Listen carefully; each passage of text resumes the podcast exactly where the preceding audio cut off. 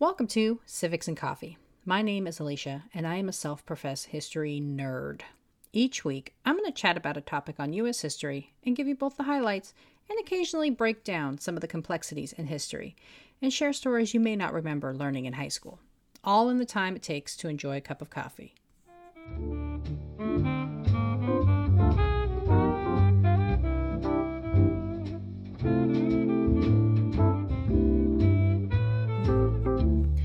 Hey, everybody. Welcome to the first episode.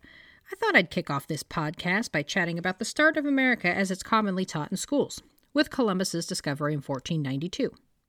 And while I'm going to talk about Columbus, the explorer who gets the credit for the discovery, I'm also going to dive into the indigenous people who inhabited North America prior to European contact and share a little of their history as well. I'm going to use the term discovery throughout this episode as it relates to the Europeans' exploration, as I will highlight, the Europeans who reached America encountered a country with numerous settlements and various political constructs. And so, while it may have been news to the Europeans, North America was already a fully populated nation. So, grab your cup of coffee, peeps. Let's do this. I don't know about you, but I remember learning in grade school the infamous poem about Columbus. In 1492, Columbus sailed the ocean blue. I don't know why I had a manly voice, but it seemed to fit. Columbus's story is one of failing upwards in a massive way. Originally trying to find an expedited route to China, Columbus instead accidentally washed up on the shores of the Bahamas. And though Columbus's exploration is important for many reasons, to give him the distinction of being first to discover America would be incorrect. Not counting the millions of indigenous people who populated the continent before his arrival in 1492, there is evidence of discovery some 500 years prior, but I'm going to dive into that a little bit later. And so, what about the people who lived here upon European contact? Who were they? How'd they get here? Well, carbon dating evidence shows settlements going back 30 to 40,000 years. When looking at how they arrived, the common theory is our ancestors were following a food source, the woolly mammoth, from Siberia to modern day Alaska via a thin land strip known as the Bering Strait. From Alaska, they spread throughout both the North and Southern American continents. There is also reason to believe there were maritime settlers coming via a North Atlantic route, with evidence pointing to settlements in Pennsylvania, South Carolina, and Virginia between 10 and 16,000 years ago. Part of the trouble in documenting the history of our indigenous Americans is the lack of a written language. Many tribes practice history through oral traditions, passing their origin stories from generation to generation, and recorded very little in what historians call primary source material, such as journals or notebooks.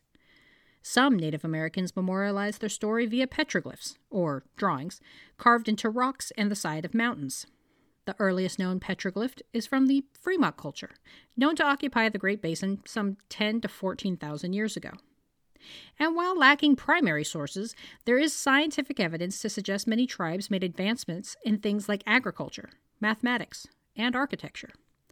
One of the coolest examples of the indigenous people's architectural ability is the city of Cahokia, founded around 1100 AD. The city was located at the convergence of the Missouri, Mississippi, and Illinois rivers along the Mississippi floodplains and was known as a major trade and transportation hub. What makes the city so fascinating was its construction of plazas surrounding the area. There were over 150 mounds, all made out of earth. Like literally, the members of the tribe dug up dirt and used it to make massive mounds. That sounds like the worst gardening project ever. The tallest of these mounds, known as Monk's Mound, was over 150 feet tall and was built over several centuries. Not only was it the tallest structure for miles, but it's considered the tallest man made structure north of Mexico at the time. Cahokia was also a densely populated city, containing over 15,000 people at its peak, making it comparable in size at the time to the city of London, and the largest concentration of people north of the Rio Grande until about the 18th century. And while Cahokia is great for its tangible evidence, historians and anthropologists have struggled for years to try to account for the total population size of the North and South American continents. Estimates have varied widely throughout the years, from as little as 8 million to well over 100. And despite the disagreements over actual population size, what everyone has agreed on is that by 1492, there were hundreds of tribes already in place in North America, speaking well over 200 distinct languages. And these tribes were as varied as the landscape of North America, some are nomadic, following their food sources through valleys and mountains, and some are more permanent, focused on cultivating local crop harvests. An example of one of these permanent tribal nations is the Iroquois Confederacy, established around 1100 AD. The Confederacy was made up of five nations and controlled territory throughout New York and Pennsylvania. There was no concept of private or personal property, as the Iroquois gathered and lived together, sharing wigwams for homes and splitting crops and game amongst tribal members. Another pretty awesome trait of the Iroquois was their power structure, which was distinctly female. Men married into the woman's family, and she could seek a divorce with ease. Women determined who held tribal leadership roles and passed their social status to their children, something unheard of in much of Europe. And though they may have lacked what outsiders considered an established book of laws, the Iroquois followed a code, and those who violated that code were shunned as punishment.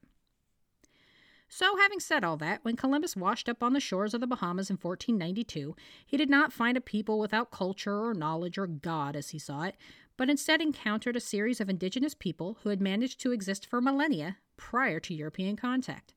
Upon his arrival in the Bahamas, Columbus was met by the Taino and Arawak tribes, who were interested in the long, shiny metal sticks hanging from the sailors' hips. And Columbus? He saw gold immediately.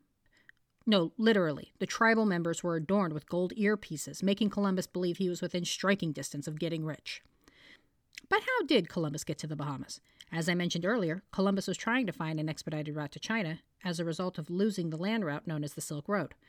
Columbus lobbied four governments Portugal, France, England, and Spain before finally convincing the Spanish monarchy to give him the cheddar he needed to set sail. Upon approval from the Spanish crown, Columbus set sail on one of the three infamous ships, the Nina, the Pinta, and the Santa Maria, and hit the Bahamas some 35 days later on October 12, 1492. And after his initial success in the Bahamas, Columbus would go on to explore Cuba, Haiti, and the Dominican Republic, barely missing that huge landmass just to his north.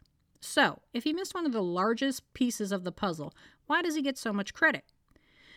Columbus's initial exploration, though not the expedited route to Asia he had hoped for, proved successful in finding natural resources and led other European countries to believe there was something to be had in this newly discovered world. This led to a large push in exploration and would forever alter both the North American landscape and the history of its indigenous people. And like I mentioned before, Columbus was not the first European to reach North America. That prize goes to Norse explorer Leif Erikson, Erikson, a Viking explorer, was on his way to Norway from Greenland when he was blown off course and landed in Newfoundland on the coast of Canada. And it would be the Spaniards, not the English, who would first survey and colonize the United States as we know them today, with Juan Ponce de Leon exploring Florida in 1513. The Spanish were very active throughout the Americas, mainly focusing on Central and South America between 1499 and 1605. However, there are a handful of explorations of North America by the Spanish, including Florida by Hernando de Soto in 1539, who returned in 1541 to expand his survey, traveling up the Mississippi River and taking in parts of Texas, New Mexico, Oklahoma, and Kansas. Lastly, in 1565, the city of St. Augustine was established by Pedro Menendez de Aviles. Upon his arrival, Aviles encountered the local tribe of the region known as the Timucua, a heavily populated nation of some 200,000 individuals who also had an established political hierarchy utilizing chiefs to dole out work assignments. Aviles and his fellow settlers were outnumbered and, and perhaps a spoiler alert for what was to come, exploited the political structure and used the tribe's chiefs to extract the labor needed for their survival. And while more permanent settlements by the English would take another hundred years or so, the process of colonization and the destruction of the indigenous people had begun. Numbering in the millions before European contact, the Native Americans would be decimated as a result of the combination of disease, slavery, and war. And while he failed in his stated intent, Columbus's accidental discovery paved the way for Europe to expand explorations and fight for control of the new world that would become America. Thanks for tuning in, and I hope you enjoyed this episode of Civics and Coffee. If you want to hear more small snippets from American history, be sure to subscribe wherever you get your podcasts. Thanks for joining me, and I look forward to our next cup of coffee together.